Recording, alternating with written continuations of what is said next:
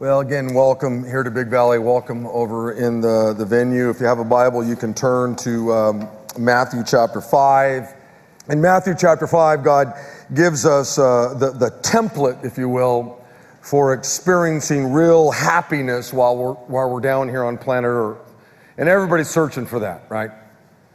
All the dumb seminars that are out there and books that are written and Man, I listened to a podcast this past week that was just so dumb. It was just satanic. It was just evil on how you could experience happiness down here.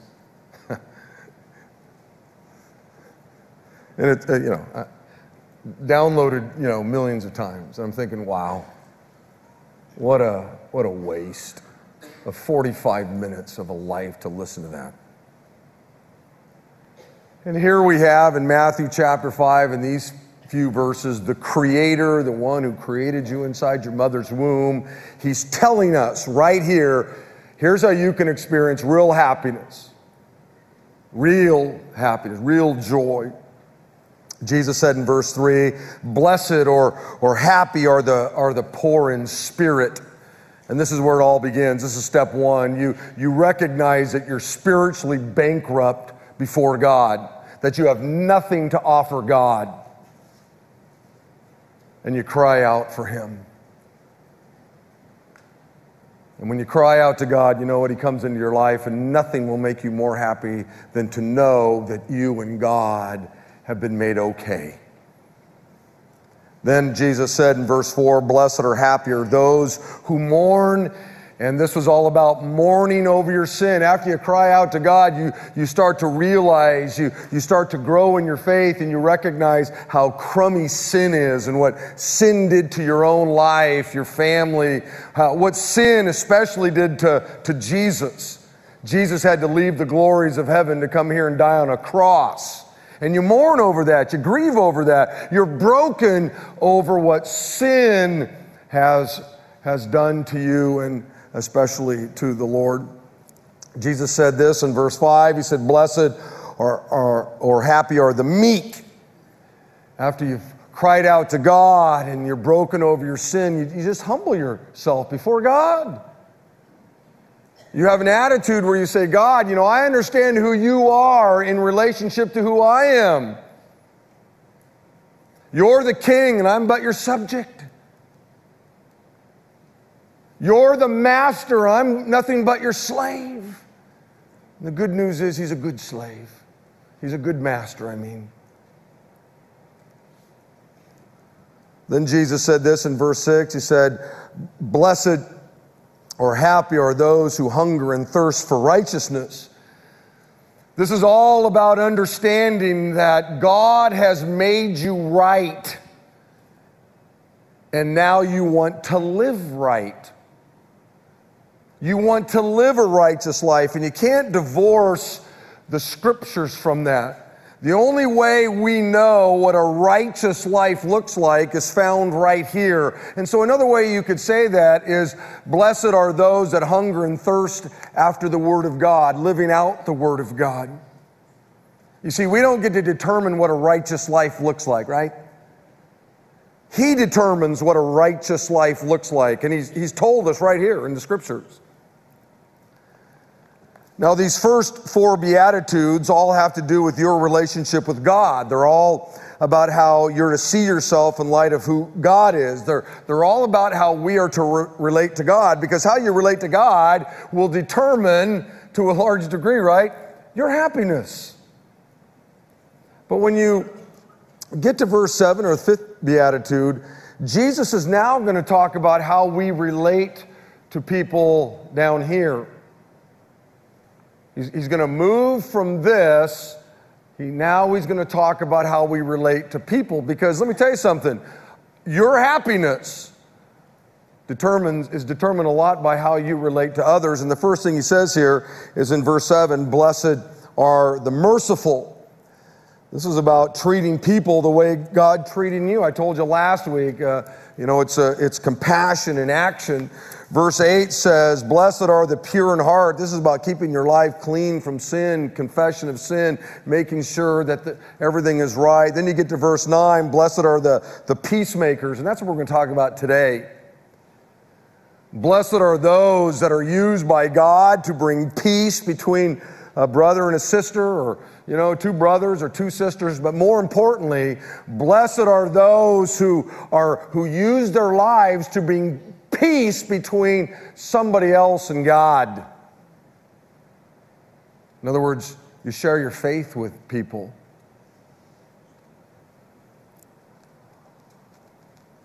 Then you get to verse 10. Last but not least, blessed are those who are persecuted because of righteousness. This is the result of living a God honoring life. You get to experience the same suffering as Jesus suffered, which is a huge privilege. Now, if you really understand these eight verses, they can, they, they, they can revolutionize your life. Okay?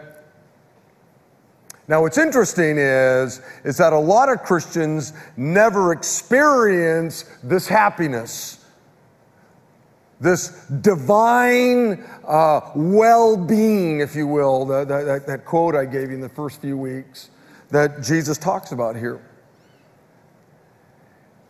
And when or if you don't experience this happiness, it's not God's fault. You got to look at your own life and say, why, why is it that I'm not experiencing this, this happiness? And let me tell you what I, what, what I think happens too often in the church, especially the American church. You, you, you come, people come to, to this, and this is a good thing. God wants his people to do this.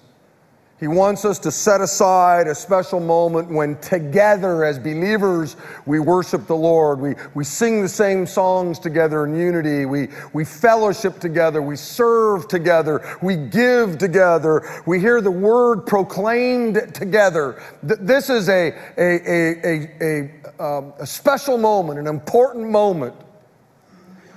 But this isn't the only moment. You see, what happens too often is you're, you're, you're, you're given a meal, and I think a lot of Christians are bulimic. And maybe even before they get out the door, they throw up the meal. It's never been digested.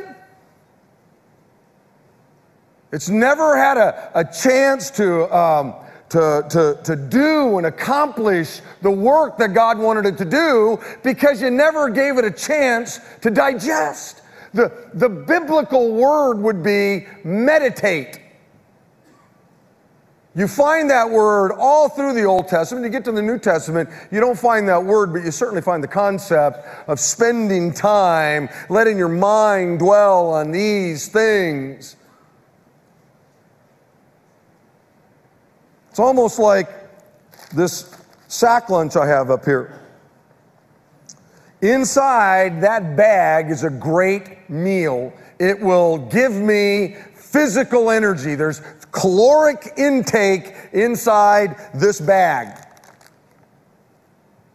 But it doesn't do me any good inside that bag. No good whatsoever. As great as that peanut butter and jelly sandwich is, it will do me no good. I actually have to open the bag I actually have to take the sandwich out. I got to open the little bag here, got to spend some time eating it. Then I got to let it digest. It doesn't give me any energy just because it's in my mouth. It doesn't give me any energy even when I swallow it. It has to have time to kind of work its way through my system, if you will. It's kind of like this Bible I got up here. It doesn't do me any good just sitting here. There's a great meal between these two leather bound covers, just like there's a great physical meal between the, the paper there. But I have got to actually open the paper bag, if you will, and I actually got to read it, study it, and give it time to digest. Meditate on it so that then it can have its intended effect. Christians today, because of modern technology, you know, I think sometimes you run out of here, and you know what? Some of you already have loaded on your iPods and all that kind of stuff, you know, another message from your favorite preacher on the Beatitudes, right? So you're going to hear this one, and you're going to run out and listen to another message. Then you're going to listen to another message, and you're just going to gorge yourself with all this great data. And probably some of your spouses would say, you know, not a bit of it's transforming their life. But they, they're just jamming a lot of sandwiches into their mouth.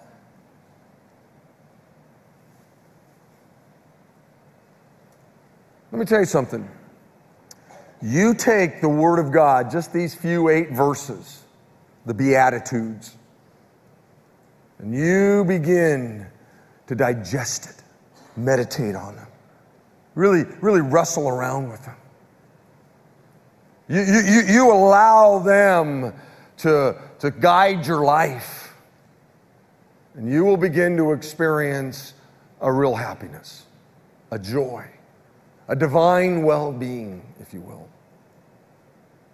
Something unbelievable happens when you just meditate on, on the Word of God. Real quick, turn to uh, Psalms chapter 1, and this is just going to mess us up, but I don't care. Um, Psalms chapter 1.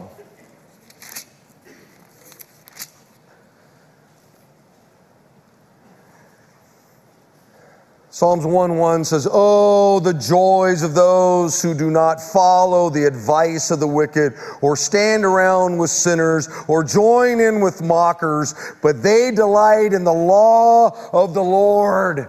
They meditate on it day and, and night. They, those that meditate on this, those that take the time to allow it to digest into their system, they're, they're like trees planted along the riverbank bearing fruit each season. Their leaves never wither and they prosper in all they do. You see, the psalmist is talking about something way more weighty there than I simply, you know, took three minutes before I ran out the door to go to work and read the word. As good as that is. The psalmist is telling us that there is something weighty that happens when you meditate on the Word of God. Wow. And then he gives us these two great pictures of what somebody who meditates on God's word is like. And I just want to encourage you, as your pastor, spend some time meditating on these great truths that we're looking at here in Matthew chapter 5. So, anyway, let, let, let, we're, we're, we're going to put this car into fourth gear now. Okay, you ready to go here? So, get your pencils ready to go. Uh, today, we're going to look at verse 9, as I said. Blessed are the peacemakers for they will be called sons of God. And I want to begin by sharing with you what a, what a peacemaker is not. Okay? It's not pretending that there isn't an issue to be dealt with. It's not running from a problem. It's not avoiding a, a conflict. I don't want to talk about it. That's not peacemaking. Okay? Always giving in isn't peacemaking. Allowing others to run over you isn't peacemaking. Letting the other person always have their way all the time isn't peacemaking. And listen to this one really carefully. Compromising biblical principles for the sake of peace and unity is not peacemaking. Someone said this peacemaking is not appeasement and it's not avoidance, it's actively seeking to resolve a conflict. That's what it is. It's not appeasement, it's not avoidance, it's actively seeking to resolve a, a, a conflict. Now, why should you care? Why should you care about being a, a, a, peacemaker? Why, why should you care about helping a couple of people out that are in, in conflict with, with one another or whatever? Well, let me give you a few thoughts here, just real quick. I'm going to rattle through, through these. Unresolved conflict messes up your relationship with God. In 1 John chapter 4, the Bible says we, we love each other because God first loved us. If someone says, hey, I love God, but they hate their Christian brother or sister, sister that person's just a liar. For if we do not love people we can see, how can we love God whom we can't see? And He has given us this command. Here it is. It's a command. It's not an idea or suggestion. It's a command. Those who love God must also love their Christian brothers and sisters. Here's the deal when the horizontal isn't right, the vertical isn't right. In other words, when, when you're out of fellowship with, with people, okay, that's the, the horizontal then, then, then you're going to be out of fellowship with God. The vertical's not going to be right either. Can't be. So it's super important that all of us are at peace with each other and that we are used, we allow ourselves to be used to help bring peace between a brother and, and, another brother that might be in conflict, or a sister and a sister who might be in conflict, or, or whatever, whatever the case may be. Uh, number two, unresolved conflict messes up your prayers. Peter says this He says, In the same way, you husbands must give honor to your wives. Treat your wife with understanding as you live together. She may be weaker than you are, and that simply means that typically Men are stronger physically, or we've got bigger bones, we've got bigger muscles typically. Um, uh, but she is your equal partner in God's gift of new life. Treat her as you should, so that your prayers will not be hindered. Isn't that interesting? It could be that one of the reasons why your prayers aren't being answered is because you're in conflict with your spouse. You see, uh, I think he's talking, obviously, he's talking to husbands here, but the principle, I think, plays itself out. It, could be the other way around, it, could be whoever you're in conflict with. God cares deeply about us getting along, loving one another, all those kinds of things. Listen to what Jesus said later on in Matthew chapter 5. This is super powerful. He says, He's talking to this group of people and he says, So when you offer your gift to God at the altar and you remember, oh yeah, you know, that your brother or sister has something against you, leave your gift there at the altar. Go make peace with that person and then come and offer your gift.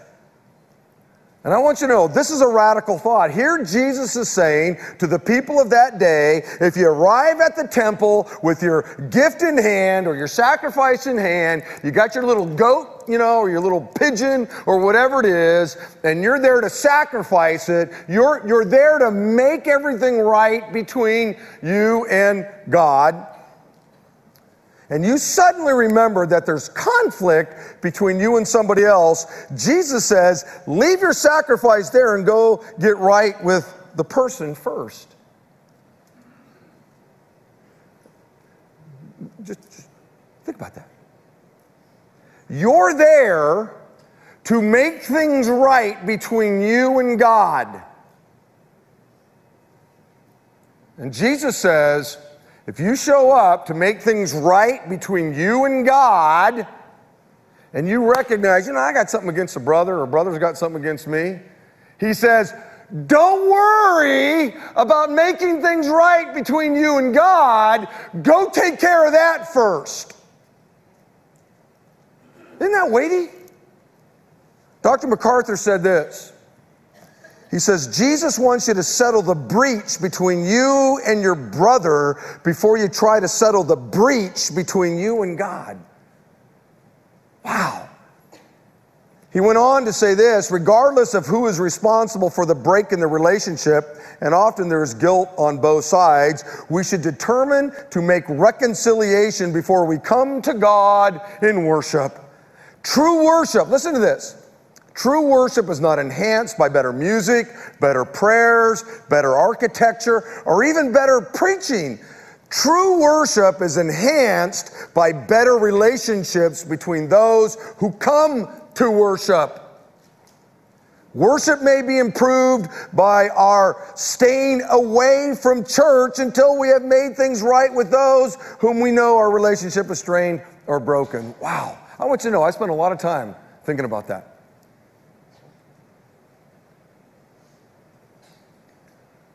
It could be that your worship of God is enhanced if you don't come.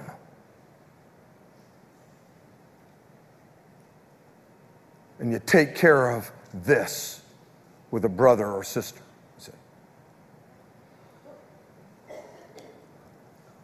Number three, unresolved conflict messes up your, your happiness.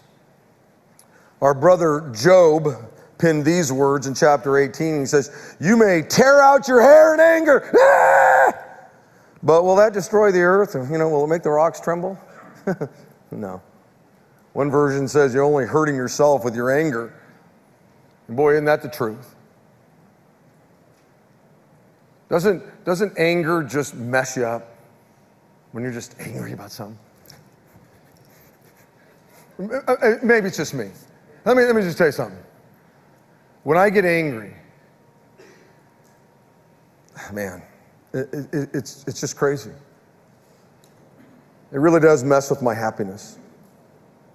We need to learn how to resolve conflict at home, at work, at school, with our friends, with our kids, with our spouse. Look, when, when, when Aaron and I are in conflict, my wife and I are in conflict, I just want you to know I'm just miserable. Just miserable. That, that, that's why I, I can't let it go, but, you know, for a few seconds, because I'm just miserable. Now, I can try to act cool. It's no big deal. I'm fine. But inside, I'm just miserable. When I'm in conflict with my kids, I'm miserable. When I'm in conflict with, with someone that I work with, I'm just miserable. When I'm in conflict with just about anybody, I'm just miserable. And we need to learn how to deal with things. Let me tell you what happened last night. So I'm in the altar room and we gather on, on Saturday nights an hour before and spend time praying. And we gathered this morning, uh, everybody, and we pray. And so last night I get done, we're done with prayer, and Bobby Kirchner comes to me and says, Hey, listen, I was talking with so and so, friend of mine, brother of mine. I love the guy, and he loves me. And he said, Hey, you really, you really hurt him. I left him a message about something. And I know that's shocking to some of you because I'm such a loving soul. I just have this loving way about me, and how somebody could misunderstand a, a, a, a voicemail, I don't know. I said, you got, You're kidding me. I literally, right there, he normally comes on Saturday night. I call him and left a message on his phone, I went, Oh no. Uh, okay, here, here's it. So, so the service starts, and I'm, I, I know where he sits. He normally sits right over here. I don't see him. So I'm out in the children's ministry, like hiding behind a bush, like I'm a creeper. Just because I didn't want people to see me, because I didn't want to start, I didn't want to get in a conversation. I'm looking for one guy, one guy. And all of a sudden I see him. And it's getting very close to me supposed to come up and do this little table talk time, which you know what? I don't care about at this moment. That is so secondary to the fact that I got a brother who I know I've hurt. So he's coming down the hallway, parks out there, and I jump out of the bush, you know, hey! He's like, what's going on? I said, he, you know, surfaces, what are you doing? I said, come here. I said, it was brought to my attention that I really hurt you. And I said, I'm just, I'm just really, really sorry, man.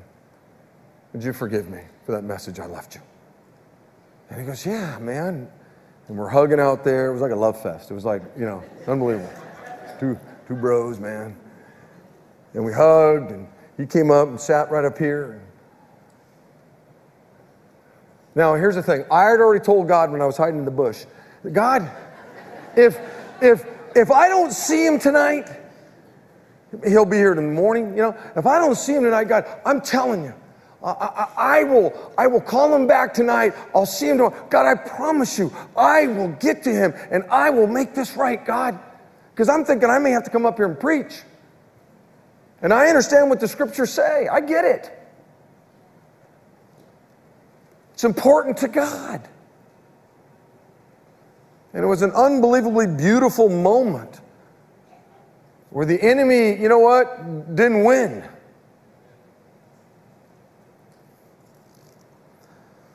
Now, now, with this said, let's take a closer look at the, at the peacemaker, okay? Just real quick here. Number one, a peacemaker kn- knows and has a relationship with the God of peace. That's kind of where it begins. Okay? The Bible opens with peace. You know, Genesis chapters 1 and 2, it opens with peace. Peace in the garden. The Bible closes with peace. We're going to be in glory with the Lord. It's everything in between that's all goofed up, right? You hit Genesis chapter 3, sin enters into the world, and wow, it is messed up the world.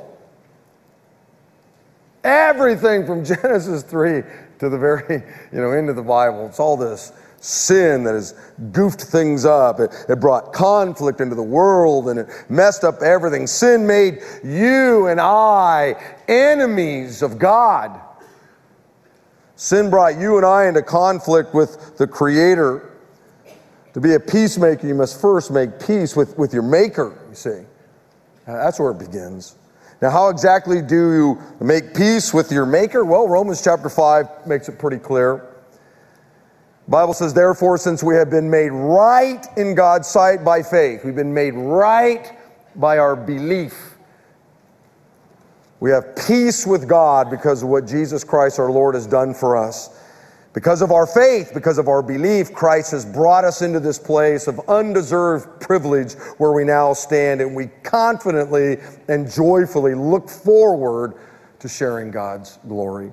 Paul goes on to say in Romans chapter 5 For since our friendship with God was restored by the death of his son while we were still his enemies, see, we were his enemies because of sin we will certainly be saved through the life of his son. So now we can rejoice in our wonderful new relationship with God because our Lord Jesus Christ has made us friends with God. I asked the worship team, and Scott's voice went out on him uh, uh, uh, this week, and he sang last night and it just kind of broke up on him. And so the options were I lead us in singing, and that's not a good option. Or, you know, they tweak some things around a little bit, but they were at least able to sing one of my favorite songs. I am a friend of God. I am a friend of God. I am a friend of God. He calls me friend. You see, I was in conflict with God because of sin. I was an enemy of God because of sin. But He sent His beautiful Son to die for me. And when I put my trust and my faith and my hope in Him, everything changed. There was no more conflict between God and I. We were now made friends. Look, the, your relationship with God is the most important relationship you'll ever have. And if you mess it up, nothing else really matters. Now, I've met a lot of people who think that they have peace with God, but really all they have is what I might call a, a ceasefire.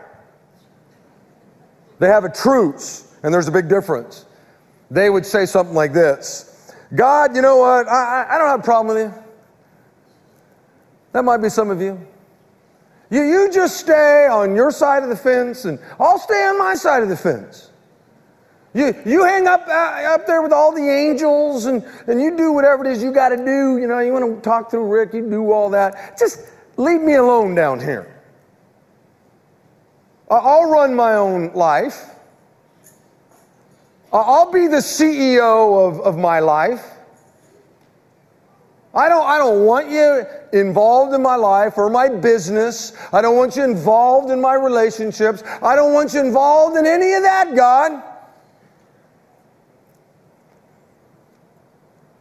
You don't bother me, you know, I won't bother you, beloved. That's not making peace with God. You're still an enemy of God.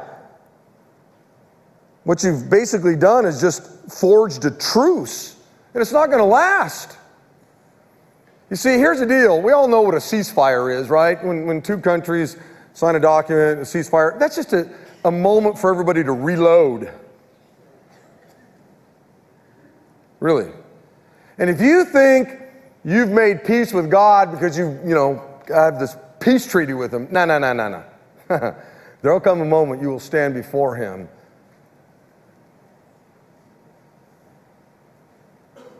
And things won't go well. You don't, you don't make a peace treaty with God when you understand that you're poor in spirit, that you're, that you're spiritually bankrupt before Him, and you call out to Him, that's when everything begins.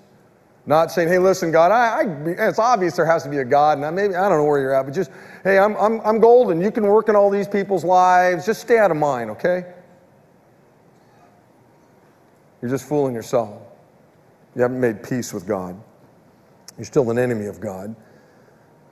The great prophet Isaiah said this He said, For a child is born to us, a son is given to us, the government will rest on his shoulders, and he will be called Wonderful Counselor, Mighty God, Everlasting Father, Prince of Peace. He's the Prince of Peace. He's it. So let me ask you an important question before I go on. Have you made peace with God? Have you restored your friendship with God? Have you resolved the conflict that sin brought between you and God? Have you done that? I have. Most of you in this room have. I, I know. But maybe there's one of you, maybe there's one of you over in the venue, maybe you're watching online and you, you, you, you know, you're thinking to yourself, you know what? No. As soon as this gathering's over with, you can go into the altar room here, the altar room over in the venue. You could call the, the, the, the, the church on, on Monday. Eh, man, we'd love to talk with you. We'd love to lead you in a, a time of prayer where you surrender your life over to Christ and you become a friend of His then at that moment. Number two, a peacemaker introduces others to the God of peace. Christians aren't an elite group of people who have been spiritually, you know, you know, saved and they've arrived and now they look down on everybody else. Unfortunately, I think that's what a lot of Christians think, or that's certainly how they act. See, all we are is a bunch of sinners who were in conflict with God, and now we're commissioned by Him to tell others how they too can have peace with God. You see, I'll bet every single person in this room, I'll bet every one of you, Every one of you over in the venue, every one of you watching online, God brought somebody into your life. It could have been your mother, could have been your grandmother, could have been a buddy at school, at college. It could have been uh, you went to a Billy Graham crusade and you listened to Billy Graham. Maybe you saw Billy Graham on TV. Maybe you came here on a weekend. You heard me talk about it. Maybe somebody showed up at your door. Maybe it was a buddy of yours. But everybody in this room heard about Jesus Christ heard about how they could become friends with God through the voice of somebody else. Now, God doesn't need to use you. He could, uh, he could do what he did with Paul. Paul was just making his way on the road to Damascus, and God spoke, knocked him off his horse. God saved him. He didn't use anybody. But that's, that's not typically how God does things. He uses people. One of those people that God used in my life is sitting right back there. I point him out all the time, George Brown, when he was working at Youth for Christ, and I was going to Davis High School. I didn't know the Lord. There was no peace between God and I. Now, I was one of those guys that, you know, I feel I, I, I made it, I had a peace treaty with them. I didn't, I, I wasn't hostile to the things of God. You people all want to gather and sing your dumb little songs, do it. I didn't care. I, I, God, you, you stay there, I'll stay here, and we'll, we'll make this thing work. It wasn't until men like George Brown and others opened their mouths and told me how I could make peace with God. No, they didn't word it that way. Uh, George was a peacemaker. And let me just tell you something. And I'm looking at some of our evangelists that are in this room, and man, Roger Swear over here, and there's a number of you. Let me tell you something. Anybody who's ever opened their mouth and shared the gospel with somebody else, and that person has prayed to receive Christ, let me just tell you something. there is no joy, no happiness like that moment. When you go, whoa, I was used by God. He didn't need me. But he allowed me to be the one who shared this unbelievable message. And they prayed. And at that moment, I was used to be a peacemaker between a person and God. Let me just tell you something. You can hardly go to bed at night, can you? I mean, it just, it just keeps you up. E- even when they reject you. Yeah, you have to get past your flesh. Know, they reject you. They think you're, you know, like they rejected you, and they didn't reject you. But at some moment, you go, "Whoa! I still got to share. I tried to be a peacemaker. I tried.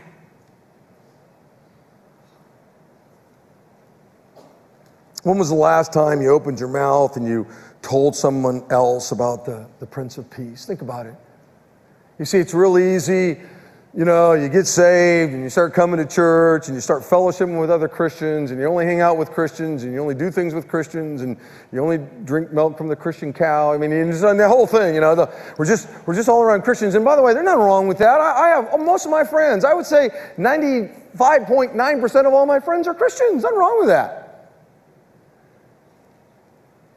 But I always make sure, God, you know, I'm praying. Bring bring bring somebody into my life who doesn't know the Lord that I might be a peacemaker. I get to do it here all the time on the weekends in a very grand sense. When was the last time you prayed and, and asked God, God, would you give me an opportunity? Would you bring somebody in my life?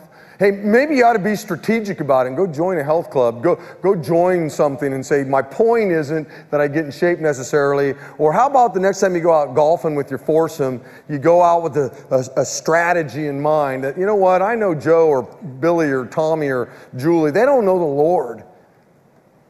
And I've got to be a little bit more strategic in this, not just bringing down my handicap, but maybe I might be able to do what the Lord says and be, I, I could be a peacemaker I could bring peace between this person I'm golfing with or playing tennis with or sewing with, or I don't care what you do with them, but you're strategic about it. Three and four kind of go hand in hand. A peacemaker helps bring peace between others who are in conflict. The Bible says in 1 Corinthians chapter 7, God has called us to live in, in, in peace there's all kinds of passages in the Bible that talk about this idea that we're to live in peace. And one of the things that we're to do is to help people that are in conflict. Hey, how can I help you? Let me pray for you. Whatever all that might be. And then number four, a peacemaker works hard at keeping peace in their own relationships. And I, I, I like those two words, works hard, because it's hard at times. Here's the deal. You're a sinful person and you're going to interface with other sinful people. Your best friend, your best buddy, your best golfing buddy, you, you, whoever, they're sinful. As I told you last week, your spouse is sinful, your kids are sinful, your parents are sinful. Everybody in this room is sinful. The person sitting next to you, ooh, sinful. I'm sinful. We're all sinful because of Genesis 3 which means or it's going to be hard. It, it, it, takes some juice to keep things right between you and your spouse, you and your buddies. This person last night, I want you to know something. As I was driving home last night, I started thinking, you know what? I think I, I, I now noticed that he was a little bit distant. And this is a guy, man, he's like a brother. He's been at this church as long as I have. Him and I have played lots of sports together, been together, hang out together, love his family. But it's weird how, how something got in there. Now, the thing that's really cool about dudes usually is we just get together, hey, hug, and we're good. We're golden. You know, we're done. Let's go play golf. We're fine. But it's hard work. Cost you something. Cost you your ego. Cost you your, your pride. Got to be selfless. And when two people just do what the Bible says, I had a role to play last night. Man, I'm so sorry, brother. Man, would you forgive me? I didn't try to defend myself. I could have. Just, oh man, all I know is I, I, I hurt you, man. Would you, would you, would you forgive me? And then he had a role to play. Yeah, man, I forgive you, dude. Come on, man. And it's two people humbled themselves, put their egos aside, and all that stuff. And it was just, it was just a beautiful thing. So let me give you. Uh, uh, six things, just real practical things uh, that you can do to bring peace. Just six practical things. And let me just say this you won't always be able to have peace between you and a brother or sister. Sometimes the other person doesn't want the peace.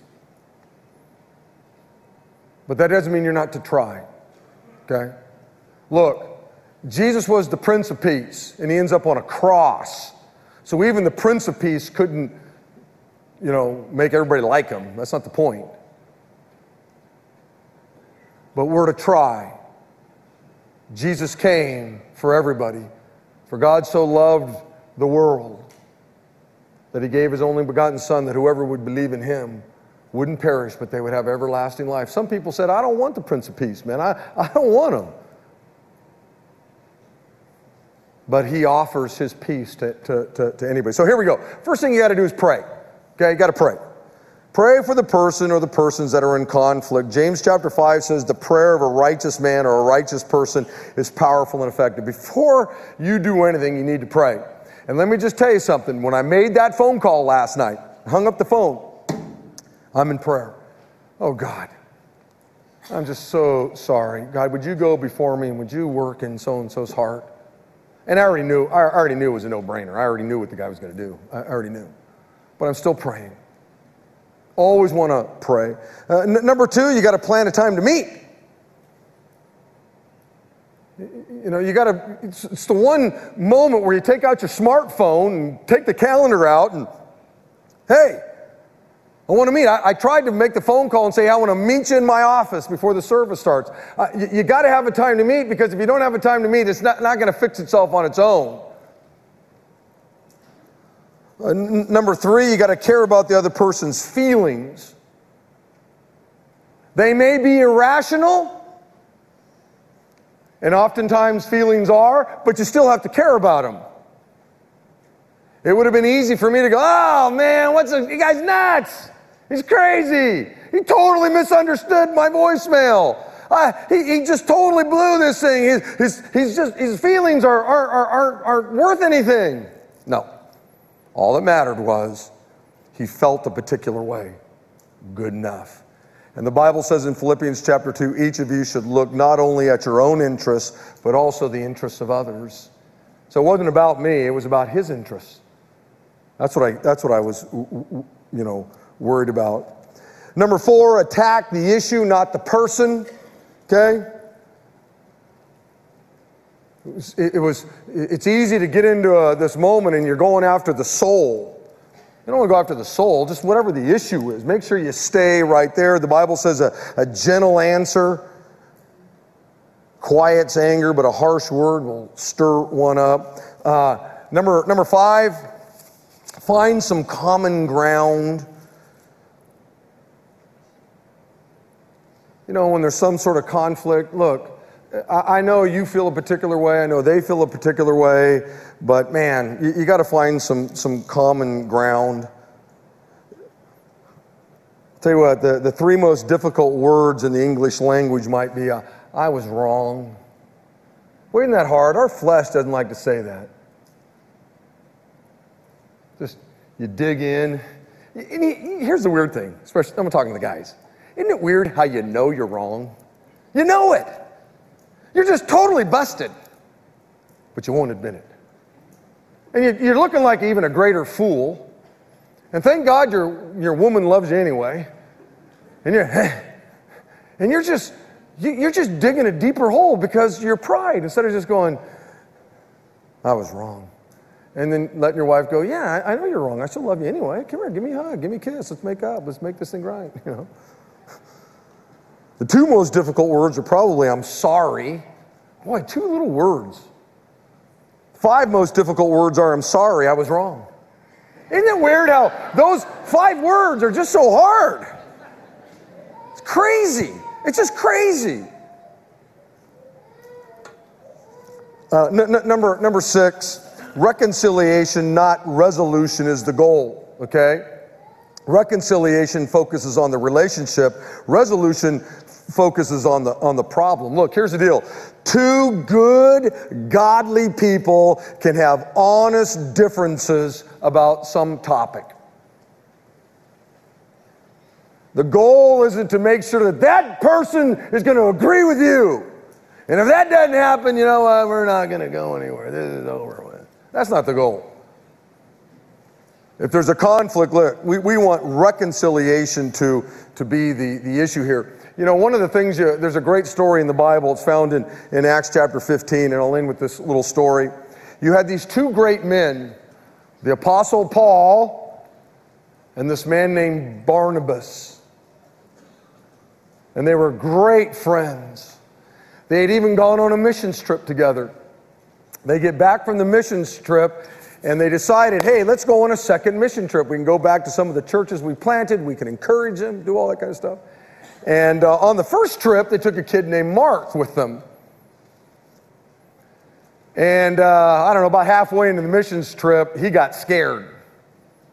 And he left them. He came running home with his tail between his legs. He was a fraidy cat. So now they're going to go on their second trip. And Barnabas says, Oh, this is fantastic, Paul. I'll go get Mark. And we'll take off and we'll go encourage churches and plant new churches. And Paul goes, No, no, no, no, no, no, hold on here a second. I'm not taking that kid. That kid blew it. That kid was afraid. I don't want to burn any more juice on that kid. And the Bible says that a sharp disagreement arose amongst these two great men. They didn't agree. In fact, after that sharp disagreement, they're never mentioned in Scripture ever again together. Now, it's not to say they weren't together, but after that moment, they're not mentioned together in Scripture anymore. Now, I want you to know, I think both of them were right.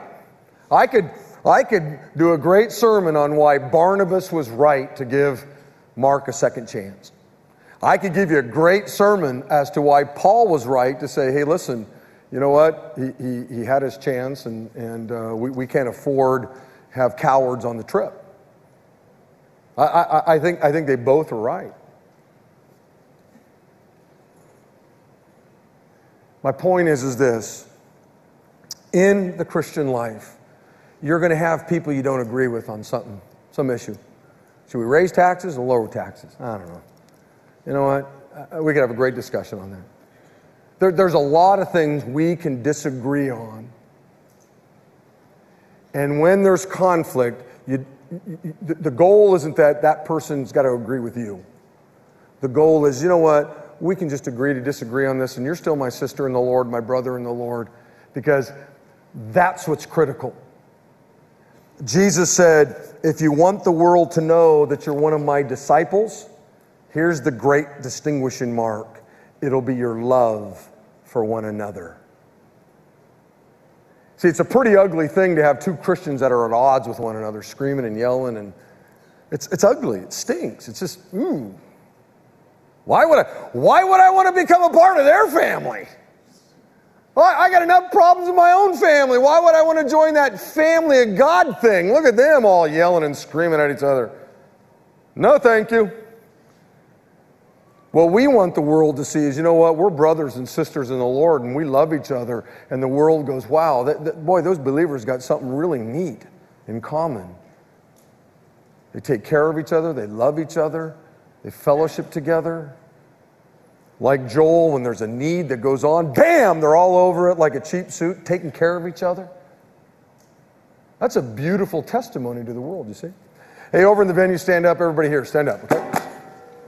Father, thank you, Lord, for today. And just really, really enjoyed the great music. I enjoyed a chance to, to give and pray and share some of the things that are going on here with the buildings that we need. And now, Lord God, speak to us as we go fellowship. Lord, may people go out and just walk around, talk to those agencies out there, and who knows, Lord, maybe your Holy Spirit will move in someone's life. And instead of there being 600 children without homes, maybe today, God, because of what's happening here, there'll be 599 and that would be a great thing. Maybe there'll be 598. Maybe there'll be maybe there'll be 550. I don't know, Lord, but I believe you're going to work in someone's life. Thanks, Jesus, for your goodness, and I pray this in your name. And all of God's people said, Amen. Amen. Hey, Lord bless you.